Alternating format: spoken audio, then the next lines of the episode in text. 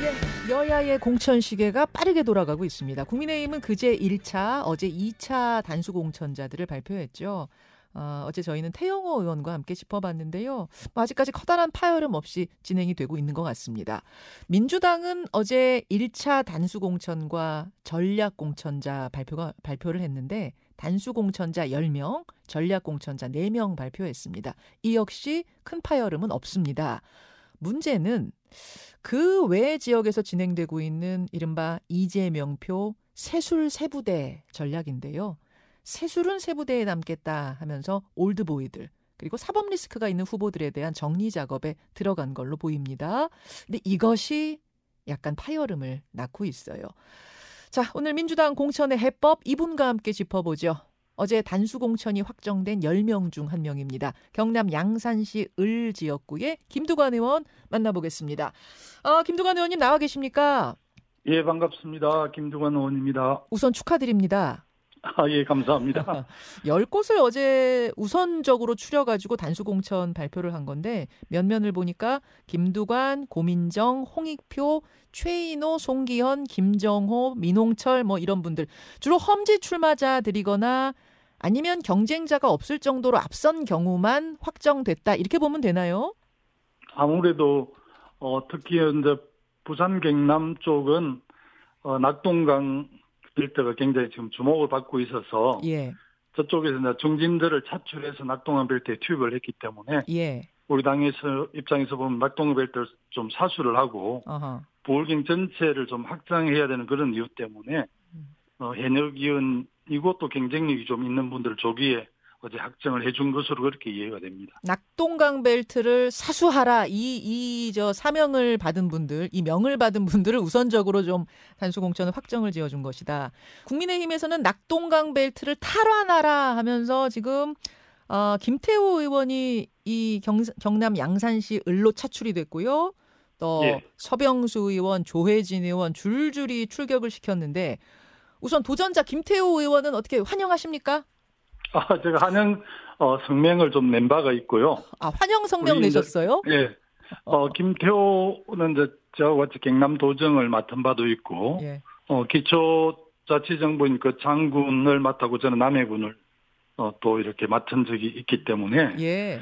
부산 경남에서 굉장히 관심이 많고 또 양산을이 어, 빅매치가 됨으로 해서 양산의 현안이라 할까 음. 부울경의 여러 가지 메가시티 문제 또 뭐 가덕도 신공항 뭐 엑스포 어, 유치 실패 이런 전반에 그 윤석열 정부의 국정에 놓고 어, 좀 한판 어, 승부를 할 것 같아 벌써 관심들이 참 많으시고 음. 그렇더라고요. 맞아요. 관심이 많고 일단 이 빅매치가 성사되는 게 저는 조금 부담스럽지 않으실까 했는데 오히려 오히려 좋다.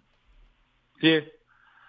지난 2006년 도지사 선거에서 제가 한번 패한 바가 있거든요. 예. 근데 18년 만에 리턴 매치인데요. 예. 여튼 이 양산 지역이 좀 어려운 곳입니다. 저쪽에서 험지라고 코스프레를 했는데 아 코스프레입니까? 기본적으로 부산, 경남, 울산은 네. 그 국민의힘 양지죠. 음. 김태우 의원 본인이 김해에서 두 번이나 국회의원을 했습니다. 음. 최근에 이제 조금 우리 김해 양산이 좋아진 것 뿐- 뿐이지 음. 실질적으로 부산, 경남, 울산 전체 PK 전체는 음. 어, 국민의힘의 당세가 아주 강한 곳이기 때문에 네, 네. 그럼에도 불구하고 여튼 최선을 다할 준비를 하고 있습니다. 지난 과거의 패배를 이번에 한번 제대로 서력해 보겠다. 복수 혈전 뭐 이런 아, 이런 예. 빅매치 네, 환영한다 하셨어요. 아, 지금 설명하신 대로 이제 국민의힘은 낙동강 벨트 탈환 꿈꾸면서 김태호, 서병수, 조혜진 트리오 출격시켰는데 사실은 세 분이 다 자신의 지역구를 포기하고 이 차출에 응했고 그 사실만으로도 좀 위협적이지 않을까 싶은데 그쪽 분위기는 어떻습니까? 이분들 차출을 바라보는? 어, 낙동 벨트의 전체 아홉 석 중에 우리가 이제 한 석이 많은 다섯 석을 어, 차지하고 있거든요. 예. 그래서 이제 국민의 힘 입장에서는 어, PK를 섞어내려고는 반드시 낙동 벨트에서 자기들이 승리해야 되는데 사실은 먼저 그 중진들이고 어떻게 보면 이제 후배들을 위해서 용퇴를 할 그런 분위기였고 음. 또 정확하게 지금 좀 확인을 해보고 있지만 다들 그 차출된 세 분이 네. 지역구에서 그렇게 뭐 지지를 크게 받고 있거나 그런 건 아닌 것 같아요. 그래서 아 차출된 지역구, 그러니까 새로 옮긴 그 지역구에서 네, 새로 그 지금 맡고 있는 지역구를 이렇게 좀 살펴보면 차출된 중진들이 네. 그렇게 지역에서 지지가 높은 것 같지는 않아요. 그래서 어쨌든 뭐 여러 가지 나중에 이제 그빈 공간에 어떤 분들이 배치가 되는 걸 보면 음. 이제 남들 중진들을 음. 정리하는 그런 측면도 있고 어... 그렇게 또 평가를 할 수 있겠더라고요. 아 이분들이 옮기기 전 지역구에서 그렇게 지지가 높지 않았다고 지금 김두관 의원님은 분위기를 보고 계세요. 네, 현지에서도 어... 그렇게 이야기하는 분들이 꽤 많이 있고요. 아, 그 중진 정리의 의미라고 보신다고요? 예, 그 뭐 권력 투쟁에서 밀린 측면도 있고요. 어떻게 보면 뭐, 어, 친윤이랄까 또 당의 핵심들은 아무도 없지 않습니까? 아. 중진이긴 한데. 예, 예. 김태호 의원도 나중에 좀 모셔가지고 김태호 의원 어떻게 보시는가도 뭐 여쭙기로 하고 지금 부울경 40석 중에 7석이 민주당이죠. 그렇습니다. 예. TK는 이제 다 국민의힘이고 부울경은 40석 중에 7석이 민주당인데 이번에 얼마나 가능하리라고 보십니까? 저는 뭐 경남 지역에 16개 지역구인데요. 네. 어, 지금 김해 가벌하고 양산을을 사수를 하고 거기에 한 다섯 석 정도를 저 좀 그 당선시켜서 음.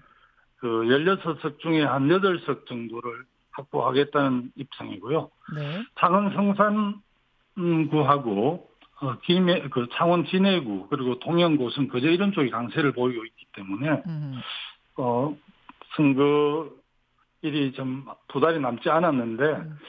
경남 지역은 오히려 좀 확장할 수 있겠다 이런 확신을 갖고 있습니다. 음, 그럼 그러면은 지금 40석 중에 7석보다 더 간다면 어느 정도 가능하리라고 목표치는? 어, 뭐 저희들이 기본적으로 한 15석 정도를 오. 목표로 하고 있고요. 15석. 최소한 두 자리 숫자는 확보하겠다는 게 뭐 부산 시당 위원장 음. 또 울산 시당 위원장 저 경남도당 위원장인데요. 예. 지도당 위원장들이 그렇게 좀 목표를 두고 음. 잘 준비하고 있습니다. 알겠습니다. 김두관 의원 만나고 있습니다. 그나저나 이재명 대표가 며칠 전부터 인적 쇄신, 뭐 이른바 물갈이를 외치고 있습니다. 새술은 새부대, 떡잎이 져야 새순이 돋는다. 이런 발언들 하고 있는데 일단 이 물갈이론 바라보는 입장은 어떠세요? 원칙적으로 저는 맞는 말이라고 생각을 하고요. 음. 새로운 피가 수혈되어야 하죠. 음. 하여튼 뭐 현실적으로 후보 경쟁력도 고려해야 되기 때문에 고심이 깊은 것으로 알고 있습니다. 예. 근데 새로운 인물 들이는 것도 이제 시스템 속에서 진행되는 게 바람직하고요. 뭐 특정 개파적 목적으로 비치면 공천 과정 잡음도 나고 본선에서 이제 단일한 대우를 만드는데 문제가 있기 때문에 어쨌든 그 핵심 공천을 얼마나 핵심적으로 하느냐를 보고 국민들이 선택을 하기 때문에 공천 물갈이가 그렇게 중요하다고 저는 봅니다. 물갈이 뭐 당연히 있어야 하고 어 원칙적으로 맞는 거지만 이게 얼마나 시스템적으로 아, 이루어지느냐 이 부분이 핵심이다 그런 말씀이시네요. 예, 예. 예. 이 대표가 직접 나서서 전화 돌리고 있다고 합니다. 삼선의 인재근 예. 의원 그리고 문학진 전 의원한테 전화를 해서 후배들한테 길을 좀 터달라. 특히 문학진 전 의원 같은 경우에는 이제 그 지역 여론조사에서 형님이 꼴찌하셨습니다. 이렇게 전화를 해가지고 불출마를 요청했다고 하는데 문제는 문학진 전 의원이 상당히 강하게 반발을 하고 있다는 겁니다. 아, 예. 문학진 전 의원 보좌관 출신이죠. 안태준 예비 후보가 그 여론조사에서 1등을 했고 문학진 전 의원과의 차이가 한 3배가 난다 그래요. 이게 이럴 수가 없다. 이재명 대표의 비전인 경기도 팀이 농간 부린 거다. 이런 주장을 지금 하고 있습니다. 안규백 전략공간위원장한테 이거 당조삽니까라고 물었더니 아니라고 했다는 거예요.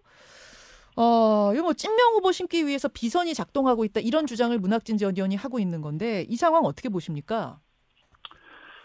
저는 뭐 당 대표 앞으로도 물 밑에서 얼마든지 불출마 해야 될 분들을 설득하는 게 저는 맞다고 보고요. 어. 그런데 어 쨌든 문학진 위원회 그 불출마를 권고하는 과정이 예. 그렇지 않았고 더 공간에서 더 정확하게 전달하는 게 더 맞지 않았나. 아마 경기도지사를 할 때 평택 항만공사 사장을 임명해서 같이 이렇게 일을 했던 그 그런 특별한 관계 때문에 정무적으로 편하게 말씀드린다는 게 오히려 논란이 됐지 않는가 싶습니다. 아, 이재명 대표는 문학진 전 의원 문제 제기에 대해서 과민한 반응이다 이렇게 일축을 했고 진짜 비선이 움직이고 있는지 어떤지는 뭐 알 수가 없죠. 다만 문학진, 임종석 이런 사례가 계속 이어지게 되면은 친명 꽂으려고 물갈이 하는 건가? 뭐, 뭐, 찐, 찐명만 이 살아남는 건가? 이런 의심이 확산될 가능성은 있는 거죠. 예, 지난번에도 지금 어쨌든 가장 논란의 중심에 임종석 전 청와대 비서실장이 있기 때문에 예. 어쨌든 공간이나 최고 지도부에서 그 좀 빨리 정리를 해줬으면 좋겠습니다. 아. 지금 임종석 의원의 그 공천 여부 때문에 예. 어, 상당히 지금 그 논란이 오래 가고 있는데 그럼 예. 당이 당 입장이 바람직하지 못할 것 같아서요. 사실은 그 지금 현장 현재 활동하고 있는 지역구에 공천을 주든지 아니면 지도부가 설득을 해서 당의 중진이니까 검지에 가서 역할을 하게 하는 게 맞지. 음, 이걸 정리해주지 않으니까 계속 논란이 계속되는 것 같아서 음. 저는 지도부에서 빠른 좀 결정을 해줬으면 좋겠습니다. 이게 이제 친문과 친명 갈등처럼 돼버려가지고 상징처럼 돼버려서 이게 참 예민한 그래서, 문제. 그래서 빨리 좀 정리했으면 좋겠네. 예, 예. 노웅래 의원도 지금 내관인데요. 그 예. 민주당이 지난 5월에 지난해 5월에 특별 당규를 바꿨잖아요. 대법원 판, 확전 판결 전까지는 공천을 줄 수 있다 이렇게 바꿨는데 그래서 노웅래 황운하 의원 다 컷오프되지 않고 후보 등록을 했는데 그런데 최근에 이재명 조정식 의원 같은 당 지도부가 아, 비공개로 모여서 노웅래, 기동민, 이수진 의원 등의 컷오프를 논의했다는 보도가 어제 나온 겁니다. 예. 어, 기동민, 노웅래 이 두 분은 재판을 받고 있죠. 돈과 관련된 혐의로. 뭐 예, 이, 그렇습니다. 렇게 되다 보니까 이게 이제 뭐 누구는 누구는 사법 리스크고 누구는 뭐 사법 리스크가 아니고 이, 이 형평성 이야기가 또 나오는 모양이에요. 어떻게 보세요? 기본적으로 무죄 충정의 원칙 기초에서 판단해야 된다 생각하고요. 다만 검찰의 기소 내용을 우리 공심위 내 법률가들이 좀 자세히 볼 것으로 판단합니다. 음, 국민의힘이 윤심 공천한다, 뭐 한심 공천한다 이렇게 되면은 이렇게 인식이 되면은 사실 총선 망한다고 하듯이 민주당도 명심 공천한다, 찐명 공천한다 이렇게 인식되면은 망하는 거는 마찬가지죠.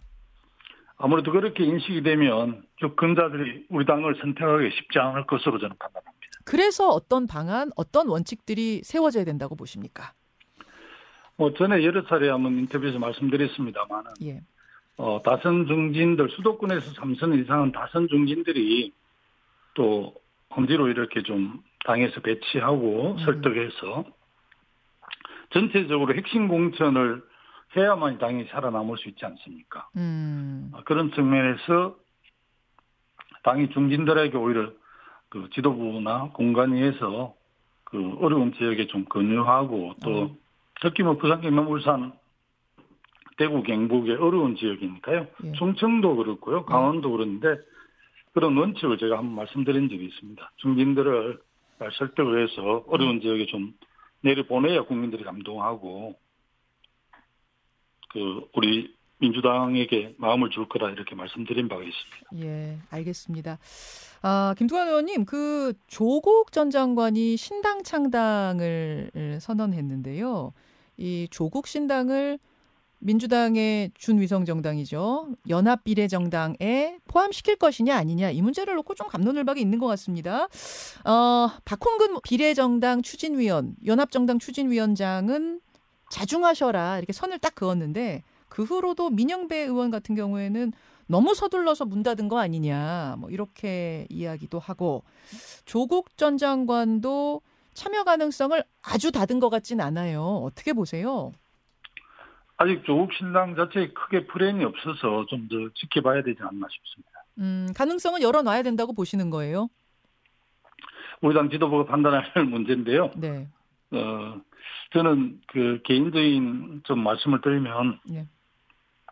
조국 신당 만드는 것을 누가 뭐 비판할 수 있겠습니까? 그러나 어, 지금은 그 민주진보 개혁 진영 승리를 위해서 좀 참았으면 하는 게 어. 솔직한 제 개인 심정입니다. 솔직한 개인 심경. 음, 그러하시다.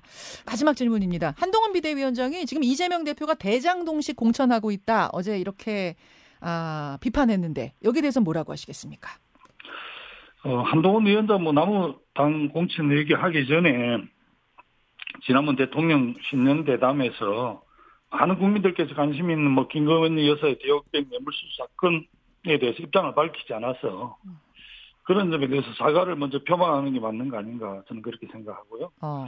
우리 당이 아직까지는 그 공천 초기라서 내 사람 꼽기라고 볼 사례가 아직까지는 크게 없는 것 같은데 음, 우리 민주당이 이제 공천을 어떻게 하는지 국민들이 지켜보고 있기 때문에 음, 그렇게 하고 싶어도 못할 것 같은데 음. 어, 상대당 공천에 대해서 아주 좀 뭐라 그럽니까 힐량하듯이 하는 그 그런 태도에 대해서도 아니 너나 잘하세요라는 말씀을 드리고 싶습니다. 아, 너나 너나 잘하세요. 알겠습니다. 여기까지 오늘 말씀 듣죠. 김두관 예, 의원님 고맙습니다. 김현정의 뉴스쇼는 시청자 여러분의 참여를 기다립니다. 구독과 좋아요, 댓글 잊지 않으셨죠? 알림 설정을 해두시면 평일 아침 7시 20분 실시간 라이브도 참여하실 수 있습니다.